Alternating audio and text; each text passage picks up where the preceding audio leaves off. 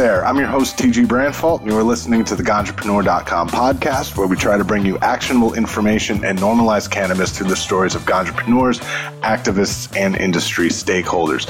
Uh, today, I'm really excited. Uh, the, our guest is uh, Danny Sloat. He's the owner of Alpinstash. Um, how you doing today? I'm doing real good, Tim. How you doing? I'm great. I'm great. Like I said, I'm real excited to have you uh, on the show. Uh, you have a really, really interesting story, a real motivational story, and, and we want to get into that. Uh, sort of first. So why don't you tell us about your background, you know, a little bit about your personal story and, and how that brought you t- into the cannabis space? Yeah, definitely. So shortly after I turned 21, I had some uh, pretty bad abdominal pain. Uh, went to the hospital, had a stay, tests, all that good stuff. They couldn't find out what was wrong. So I was just put on a uh, regiment of opiates. Um, you know, and then over the years, as you know, I still continued testing and trying to figure out what was going on, bouncing from doctor to doctor. The the opiates kind of increased, uh, and before I knew it, um, you know, I was taking medication to treat the side effects of the opiates and medication to treat that side effects, uh, so on and so forth. Um, and then somewhere in there, on about 2005, I developed a nerve impingement uh, syndrome called thoracic outlet syndrome. Uh, so I was dealing with that. I was dealing with um, loss of, of nerves to my arm, uh, and you know, again, more opiates tossed on top of that.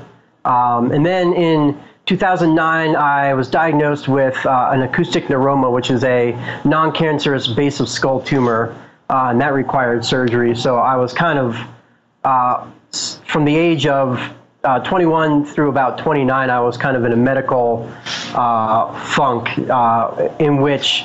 Uh, you know, I was prescribed high doses of, of opiates. Uh, I'm sure the, some of your listeners are familiar with fentanyl. Um, it's kind of the new scary opiate, but I was I was prescribed both patches and lollipops, um, and, and, kind of in my point of view, I was it was kind of I was like blindsided. I had very much faith in the in the medical world, and you know just kind of did what my doctors had told me to do. Uh, before I knew it, I was in a, a really bad state physically. You know, after years of, of opiate use and, and other medications, um, you know, kind of nothing was helping, and I, I was just getting worse. Um, then I decided kind of as a, a last ditch effort at the time um, to try medical cannabis uh, back in 2009. And uh, almost instantly, uh, uh, I, I, found relief from the pain, which allowed me to uh, taper myself off of these opiates that I had been on for.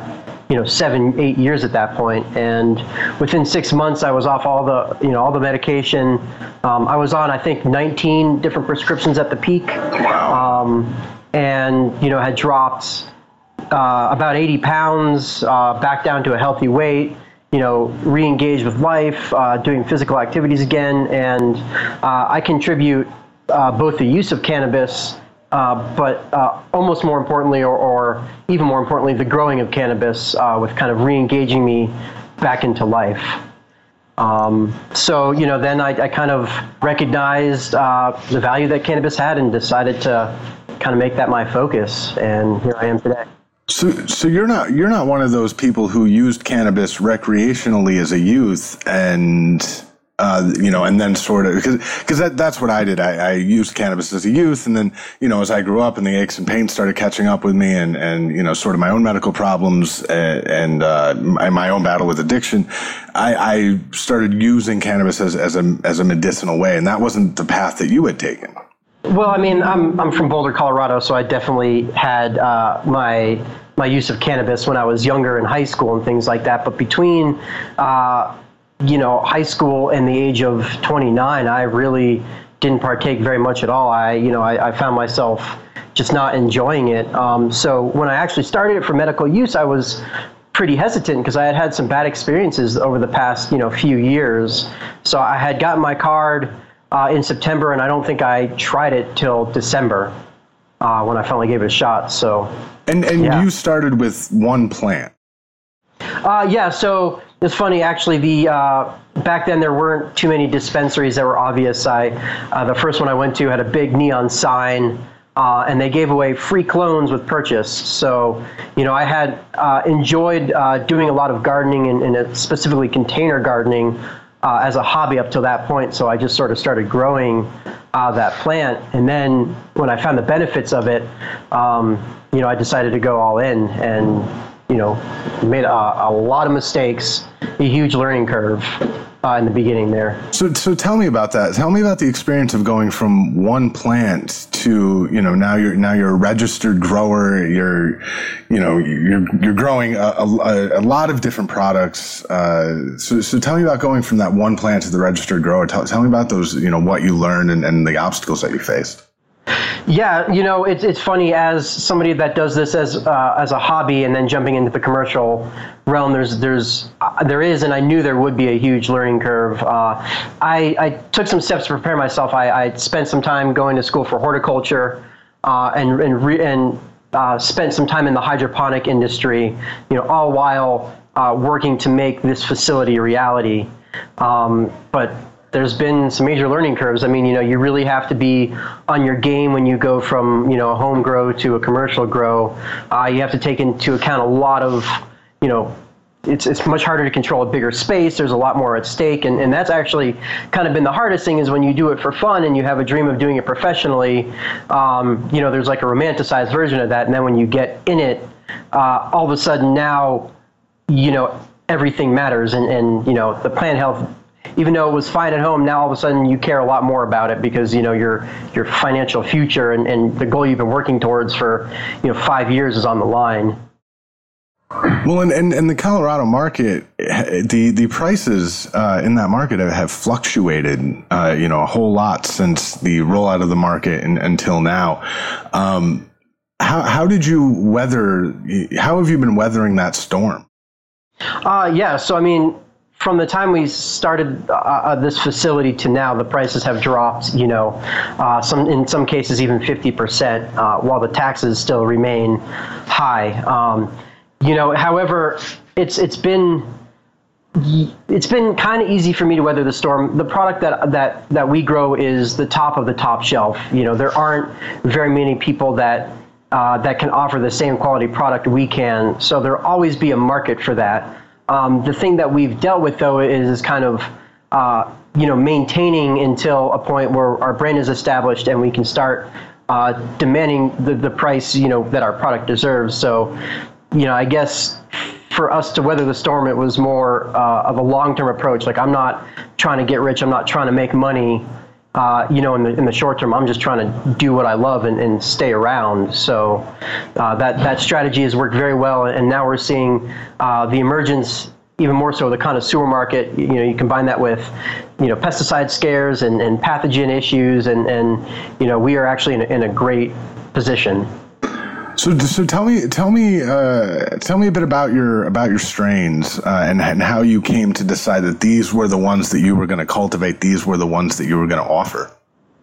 Yeah. So, so the way that uh, Colorado works is there's a system called METRC, which tracks. Uh, it's it's their seed to sale tracking system. So, you know, in, in a lot of places, and at the beginning before METRC is in place you know you could bring in strains and cuts and seeds from outside sources um, you know if you had them at home or whatever you could do that now uh, and when we started that you can't do that you have to get all your uh, genetics from an already existing facility on METRC um, given how uh, dangerous that can be from a plant health standpoint of, of pulling in material from you know unknown and untrusted sources, uh, I was really limited to uh, the strains that I had from the initial purchase I made that we had quarantined and gotten healthy, um, and so we, we kind of picked the best there uh, and then started breeding them.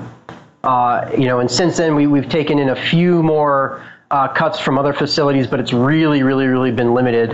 Um, my my passion is is in genetics and breeding, so I kind of use that uh, as sort of an ex- as an excuse, but sort of as a way to focus on, you know, making my own stuff so that I don't put my garden at risk uh, from unclean facilities. Well, and, and and you you offer four uh, CBD strains, the CBD CBD rich strains. Um, this is starting to become a little more popular out here in Vermont. Uh, you know, because we have looser laws uh, than you know, probably not Colorado, but a lot of the rest of the country, and and it's readily available. Are you over there in Colorado experiencing sort of an uptick in the demand for CBD rich strains? Uh, just a little bit. So those CBD rich strains are something I'm, I'm really passionate about, and I really believe in their value and in their quality too. Um, you know, I tell people when they're when they're trying to you know drink a beer or get buzz, they don't go to Everclear. Uh, you know, they want a product that that delivers you know flavor and good feeling and all that stuff. And and the CBD strains is what I, I think is is a great product. Um, a lot of people though are uh, really hesitant to spend their money on something that they haven't tried or they don't think it gets them high or, or whatever reason they have. So the uh, the popularity of CBDs as a flower has been uh, increasing, but very slowly. And, and you said that you were passionate about the CBD strains. What drives that passion for you? Um, first of all, they're they're really fun to grow. Um, you know, the, the products are, are great. You know, very flavorful, uh, good looking. Um, you know, they obviously have a huge medicinal benefit, uh, which I appreciate. Um, but the other nice thing about them that I don't feel like it's talked about a lot is that because often they have a uh, lower THC content, and because the CBD helps balance out the negative side effects uh, that can arise with THC, um, they're really great smokes um, for almost anybody. I've had more often than not when I talk to people especially people that are my parents' age, they talk about smoking and getting paranoid. You know, oh, I used to love smoking, but now when I do it, I get paranoid. I take one hit of today's stuff and I, I, I just can't hang. Um, you know, they're able to try one of these CBD products and they, they get exactly what they're looking for um, from a relaxation and, and uh, getting stoned perspective, but as well as, you know, the medicinal benefits that change a lot of people's minds. I mean, again, I go back to that Everclear analogy um, and, and, I feel like that side of the industry is, is hurting it and it's hurting the uh, image of it uh, for a lot of people across the country more so than it's enhancing it. So I, I, want I want to touch on a bit more about about why you you know you think CBD uh, rich strains are a little more fun to grow and a little more about about uh, about your grows. Uh, but before we do that, we got to take a short break. This is the Ganjapreneur.com podcast. I'm TG Branfalt.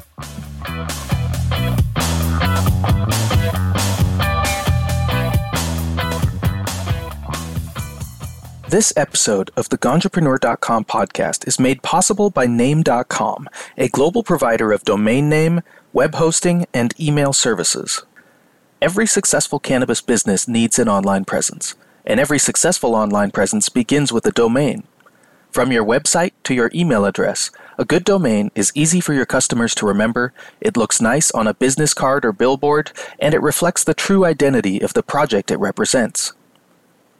It's important to reserve your domain early on when you are starting your business, as you may find that the .com address for your preferred brand or concept has already been taken. If somebody has already purchased the ideal.com for your business, they might be willing to sell it, but if they aren't, you may have to get creative with one of the new alternate domain extensions, such as .co, .club, .shop, or even .farm. Reserve your domain name today at name.com slash ganjapreneur. If you are a domain name investor or venture capital firm interested in acquiring or advertising premium cannabis domains, go to the Ganjapreneur domain market to browse a wide variety of names, including strains.com, cannabismedia.com, mj.com, and countless others. Discover branding opportunities for your next startup and learn about listing your premium domain names for sale at ganjapreneur.com slash domains, sponsored by name.com. Hey, welcome back to the Ganjapreneur.com podcast. I'm your host, TG Branfalt, here with Danny Sloat, owner of Alpinstash. Um, so before the break, you, you had said, you know, that, that CBD strains were fun to grow. Uh, I'm not a grower. Um, I have conversations with them, and, and I've never really heard that. So, could you sort of elaborate on, on why they're fun to grow, in your opinion? Yeah, definitely. So, I mean, I, will start by saying any strain that does really well, looks good, and smell good is, is fun to grow. Uh, what I enjoy about the CBD strains, uh, some of the ones we have, I mean, they look you know, dank as it gets, you know, frosty and they smell great and with great structure. And then you do a testing, you come to find out that there's almost no THC in there and it's, you know, almost all CBD. You know, we're talking half a percent or less of THC and, you know, 24% of CBD.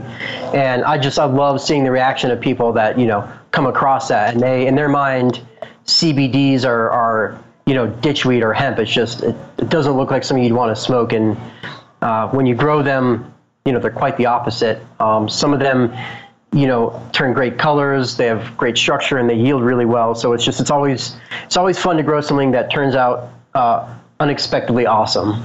And a lot of these strains do. I, I, was at an, uh, an, event here in Vermont, and they had jars of uh, of CBD flower, and I opened the jar, and I was really shocked with the overwhelming smell of, of citrus. Is, is, is that something very common with these strains?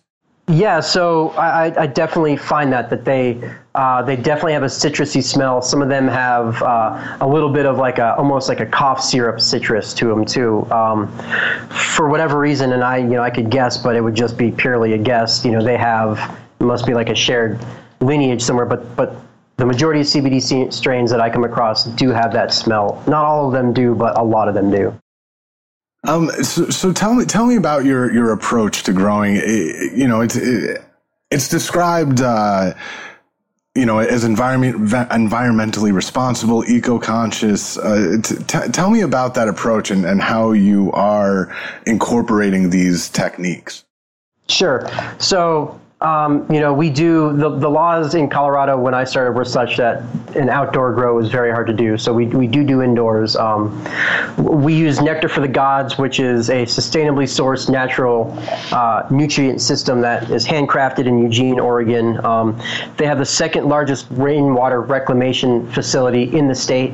So all the water used for the, the making of the nutrients is, is rainwater. Uh, most of the nutrients come from the byproduct of, of organic and sustainable farms, such as uh, bone meal or the byproduct of uh, you know the fishing industry, crab meal and shrimp meal, uh, and things like that. So you know we start with the nutrients being you know environmentally sustainable and well sourced. Um, we also use uh, low wattage uh, lighting technique or lightings. So um, I'm able to achieve what is no, what is kind of considered an industry standard for uh, a thousand watt light. I'm able to to pull that yield off with 315 watts. Um, so less power going in, less uh, energy required to cool that. Um, we also use a type of an AC system that is a water cooled AC system, which is up to 30% more efficient. Uh, we recycle our soil uh, and we reuse our pots. And we, because we're using organics, we don't have to flush. Uh, you know, and collect a bunch of water that's been wasted. And one of the biggest impacts that the growing industry has is when you have salt-based fertilizers that uh, can cause a buildup in a toxicity. You have to continually uh, flush those out of your grow media, and then you have that nutrient-rich, uh, salt nutrient-rich water that you're pouring down the drain. That gets into the groundwater. That gets into the soil. Um, you know, they're having big problems with that back east. Um, and then another thing is is the use of synthetic nutrients. Um, most of those synthetic salts are strip mined uh, out of the earth in a very uh, uh, negative way, and, and sometimes they come from all over the globe. Uh, I'll give you an example. Phosphorus, which is the main nutrient used in flowering, is strip mined out of Morocco. There's a finite supply of phosphorus in the first place. Uh, it comes out of the ground radioactive uh, Morocco can't have radioactive material. So they actually send it to the U.S., where we clean it of radioactivity, send it back to Morocco, where they then bag it up and then send it back to America, where we then use it. So that whole process uh, is, is very uh, bad for the environment in and of itself. You obviously did a lot of a lot of research on the environmental impacts of these things. H- how important was it for you to have uh, an environmentally responsible facility and practice? Uh, to me, that's very environmental. Uh, or sorry, uh, I'll redo that one. Uh, to me, that's very important. Um, you know, I just uh, the place that I grew up in in the country is, you know, just by nature, most people are, are pretty eco-conscious. You know, as time goes on and you know factory farming becomes more prolific uh, you just see the problems associated with it, and and I felt like you know there is our industry does create waste um, and does create a carbon footprint, but it doesn't have to be anywhere near uh, what the industry standard is, and, and there's a lot of good growing practices, techniques, and these days uh, equipment that you can use to really, you know, be as environmentally sound as you can be, uh, and still have a successful business. You've mentioned a couple of times, you know, how the industry has changed in Colorado since you've been a part of it, and so now now there's even more new rules uh, in Colorado, you know, such as reducing the number of plants allowed for home grows. Um, how how have these new rules impacted the industry, and, what what was the the reaction to by your colleagues to these changes? Um, well, I'm kind of I kind of go against the grain of the industry uh, as I see it in a lot of ways. I, I, was, I and my company was totally for patient and caregiver rights. I, I don't believe in, in a plant count. I don't believe that home grows uh, or caregivers uh, take anything away from my business in any way. And actually, uh, I encourage anybody to grow a plant. Um, so you know, not only is it therapeutic and it's fun to do uh, and, and you can get a cleanest product as you want it to be, but you also see the effort that goes in. Uh, you know, one of the battles we face is, you know, we have giant corporations that are growing, you know, the equivalent of factory farming uh, cannabis, and, and here we are, you know, everything we do is done by hand. There's, uh, you know, there's two other people besides myself that touch the plants. Um, you, you know, we take all the steps to deliver the finest quality product, but they're all done by hand, and, and really, uh, for people to appreciate that, one of the things they can do is is grow it. So I don't see that as an issue at all. The industry. Um, there was a lot of lobbyists from some of the big corporations that were there pushing, uh, you know, these plant count caps. Um, you know, they see it as, as a threat to their business. And, you know, if I look at it from their side, you know, I can uh, think you know I can see where they're coming from in, in a way that they're scared that their business is at risk because the products they deliver are you know achievable by almost anybody, um, and so that's kind of the situation we're in. Um, it doesn't bother me at all. So you go against the grain on that issue. Uh, what's your take on social use proposals uh, in Denver? Uh, I mean, I'm 100% for that. Uh, I would love to see that be available um, I mean, you know, first of all, because there's no reason it shouldn't be. Second of all, because you know of how available other substances like alcohol are and accepted socially. And, and another really important aspect is we have tourists coming in from out of town. You know, they can't smoke in their hotel. They can't smoke in their car. They can't smoke out in public but they're here to enjoy Colorado. They're here to enjoy cannabis, and you know where are they going? What are they doing? There should be a good uh, option for that. And I mean, it just makes sense. I can't see why anybody's opposed to it except for fear tactics. So I, I want to talk to you uh, a bit about your your partnership with uh, Front Range. Uh, we'll get into what that is, but before we do that, we got to take a short break. This is Ganjapreneur.com podcast. I'm TG Branfalt.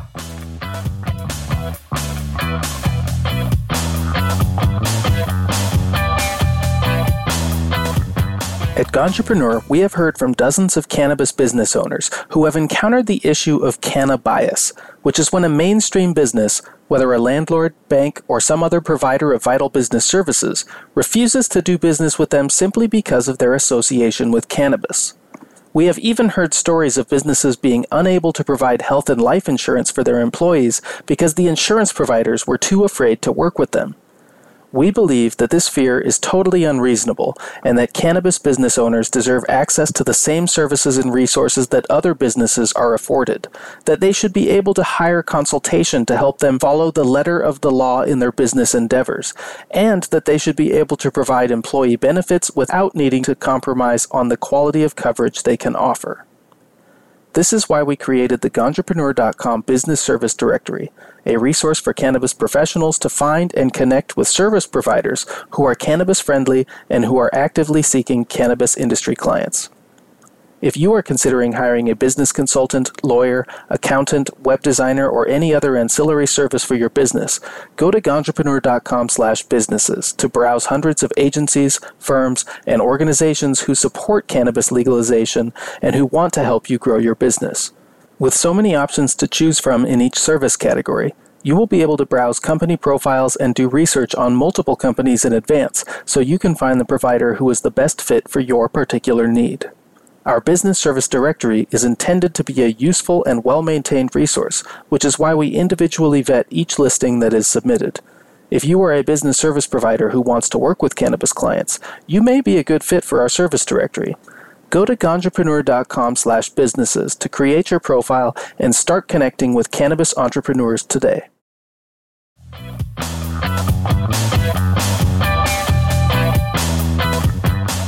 Welcome back to the Ganjapreneur.com podcast. I'm your host, TG Branfalt, here with Danny Sloat, owner of Alpinstash. Um, so before the break, I, I had mentioned uh, about your partnership with Front Range. Tell me what Front Range is. Range is. Tell me about this partnership. Um, I, I think it's super cool, but I'll let you explain it. Sure. So Front Range Biosciences is a startup bioscience uh, tech firm. Um, they are they have a few things that they're trying to bring to the market. Uh, the first is a type of cloning known as plant tissue culture. Uh, that's different than traditional cloning in that you take a very small piece of plant material, uh, you essentially grow it in a petri dish, and before you put in that petri dish, you, you clean it and you sterilize it so that there's no problems on the surface.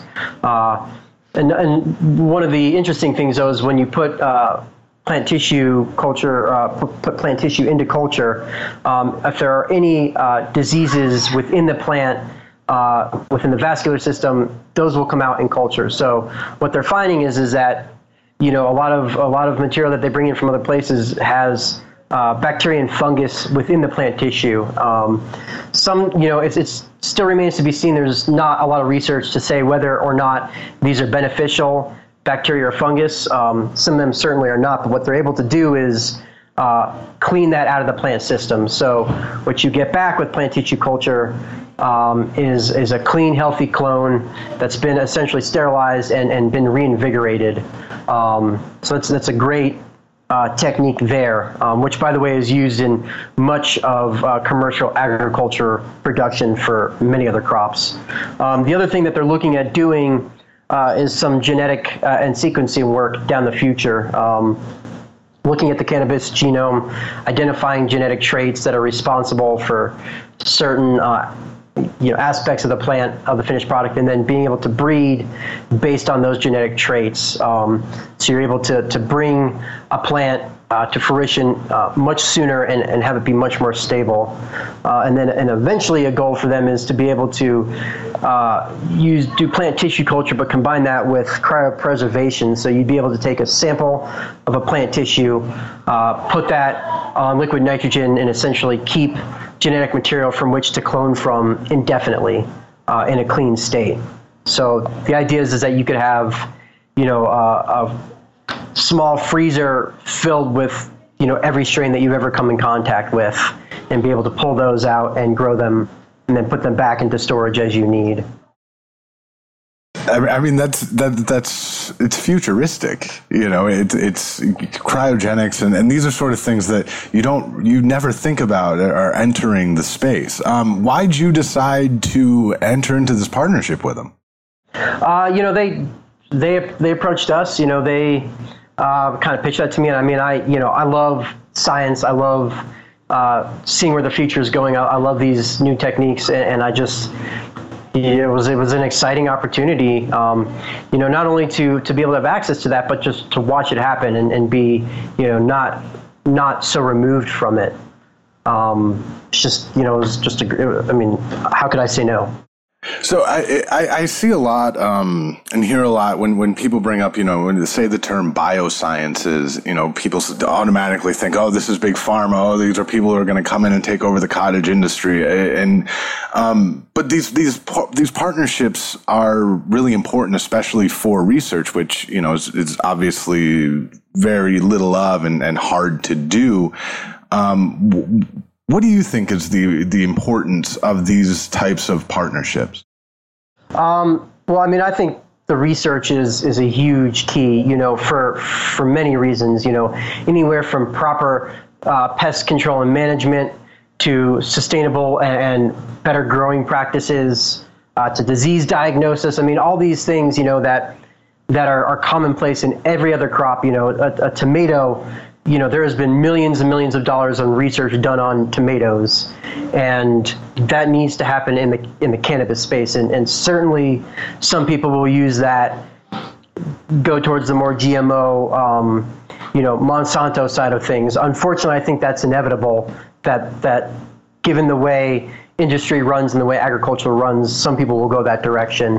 Um, you know, but from my standpoint of, of being uh, just a small grow that's trying to produce a high quality product, you know, having access to some of these techniques, you know, really helps, uh, can help me, you know, in, in the areas I'm lacking. You know, I don't have a huge facility in which to keep uh, a ton of genetics. So instead, what I'm able to do is, you know, keep clones in a smaller state and, and keep a wider selection um, so that that can help me get, you know, kind of get to where I'm going.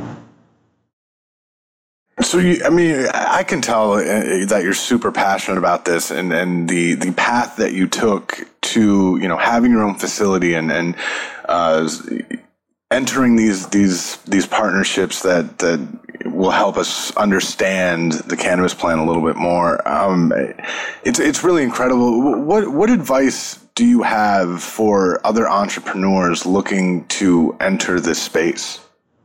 That's uh, a really good question. Um, so first off, you know, I would say, you know, think of what scale you want to be at and be realistic with that. You know, um, I use the craft beer industry as an example of this. Um, here in Colorado, there's a ton of craft breweries, um, but we also have Coors.